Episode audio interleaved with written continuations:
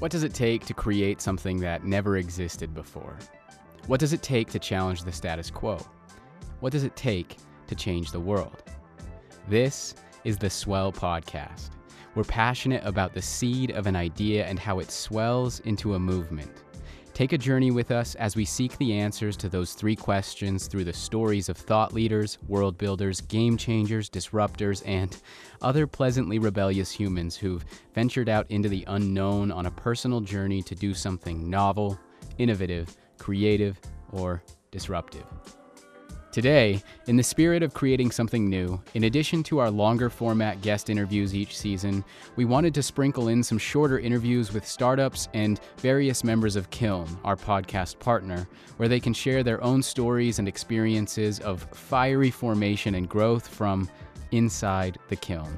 Today, we're featuring Austin Adesso and Partners in Post a storytelling agency who partners with organizations to become an extension of their creative team as the trusted video agency of choice. Be sure to like and subscribe to the podcast, sign up to our newsletter at theswellpod.com, and get in on the conversation through all of the major socials at the Swell Pod.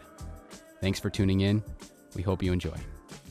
So, I'm the creative director at uh, Partners in Post, and we are a storytelling agency we help uh, some of the biggest brands in the world tell their story. And we do that through post production, animation, video editing, and strategy. That's perfect. do you want more? Do you want me to do it again? Or? How, how long? How long have you guys been? How long have you guys been around? How long have you guys been operating? Yeah, we've been operating since about 2013. I think is when we say we were founded. Um, before that, I was doing uh, investment banking, so it was kind of a different career. Uh, but I've always been an entrepreneur at heart. And so um, after working for basically hedge funds for five years abroad, I realized that I wanted to, you know, focus my efforts doing something more, I don't know, noble or um, something where I'd be able to feel good about what I was doing. So that's what kind of brought me into the the nonprofit storytelling space, and that's where we've been really loving it. That's awesome. Um, so you transitioned from investment banking to to video storytelling, which is really interesting. What was it that like um, you, you mentioned it being more of a noble pursuit, but was there was there a specific opportunity that kind of presented itself that you're like, I'm actually like this is the opportunity to make that shift, or what was that? What was that moment when when you made that change? Yeah, you know, there's probably a few moments in there, but um, one of the memories that sticks out is um, I was working in Cambodia, doing um, basically real estate investment and uh, volunteering at some nonprofits. There's a bunch of NGOs in Cambodia, and like Operation Smile is one of them. And I helped them with a few little storytelling pieces and realized there's a lot of need for storytelling here, and it wasn't really being done well and that's what really started to pique my interest. And so i was like man would it be cool to you know work for the red cross or you know doing some sort of you know disaster relief storytelling? That was kind of my where my heart was. Um, but i didn't have the storytelling skills at the time to to do it. And so i had to go back basically to school. But um, i did that just um, in the real world. I worked for some small production companies. And that's kind of where I learned the hard set of skills, along with just my, you know, business background, which paired well because a lot of video storytelling needs to be done um, with a business focus, with you know a certain call to action, with you know return on investment in mind, you know that sort of thing. So you guys primarily uh, partner with with nonprofits. That is that correct? Like it's all nonprofit work. It's not. It's not. But um, you know, I, I like to think that a lot of the corporations that we work with um, have a lot of philanthropy that they're doing, and so there is a lot of storytelling um, in what feels like a nonprofit space. Um, I think you know what we try to do is authentic storytelling. So whether it's for you know a large Fortune 100 company um, or a small nonprofit, I feel like you know the the consumer is getting pretty savvy in terms of what they respond to. And so people don't like being misled. Um, they want to hear something that's authentic. And so i think when people hear it they know it and that's what we try to deliver. That's awesome. And um, so tell us about what you're what you're working on now. And if and if somebody wants to get in contact with you you know a, a business or a nonprofit you know, how can they reach out to you? Yeah, that's um, great question. Uh, a couple of our favorite clients right now. Um, one is Hormel Foods. They have a bunch of food brands, and so we love telling their stories.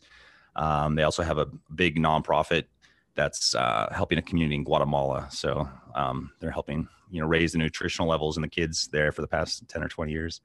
And then our other favorite anchor client right now is Western Governors University, and they're a nonprofit that's really helping, uh, you know, bring high level education and access to, to all people.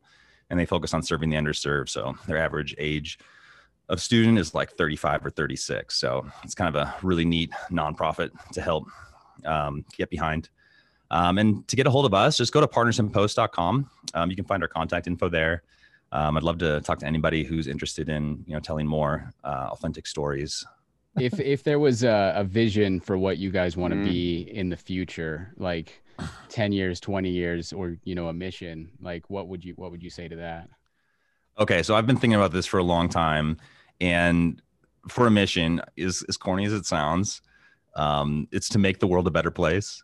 And you know, I, I've thought about this, and you know, I can break that down into two different categories. So, one is through authentic storytelling. You know, helping consumers feel connected to brands and you know turn them into actual fans instead of just followers.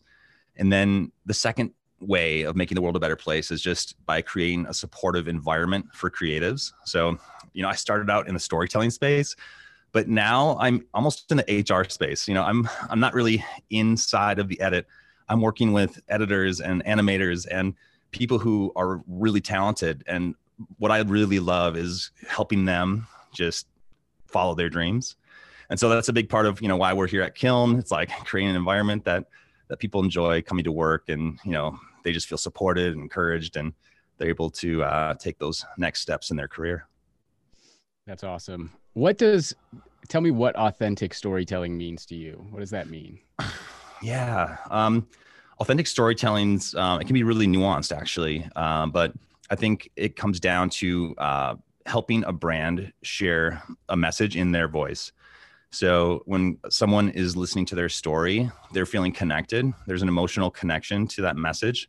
It's not just a hammer, you know, hitting a nail into a board. Um, we're we're kind of um, diving deeper into you know the values of a company and helping that come out through the story. And so, in post production, there's a lot of you know power that you can deliver uh, through just music, subtle changes, pause, um, you know, emotional connection is is difficult, but you know that's something that we strive for. And so when you're thinking of like a nonprofit or um, you know some of my favorite brands that we're not working with, like um, Yeti, does a really good job of this. So they create amazing stories, and a lot of the content is just subtly branded with Yeti. Maybe there's like a Yeti mug or a cooler, you know, but you're watching a story about maybe your favorite hunter or your favorite musician.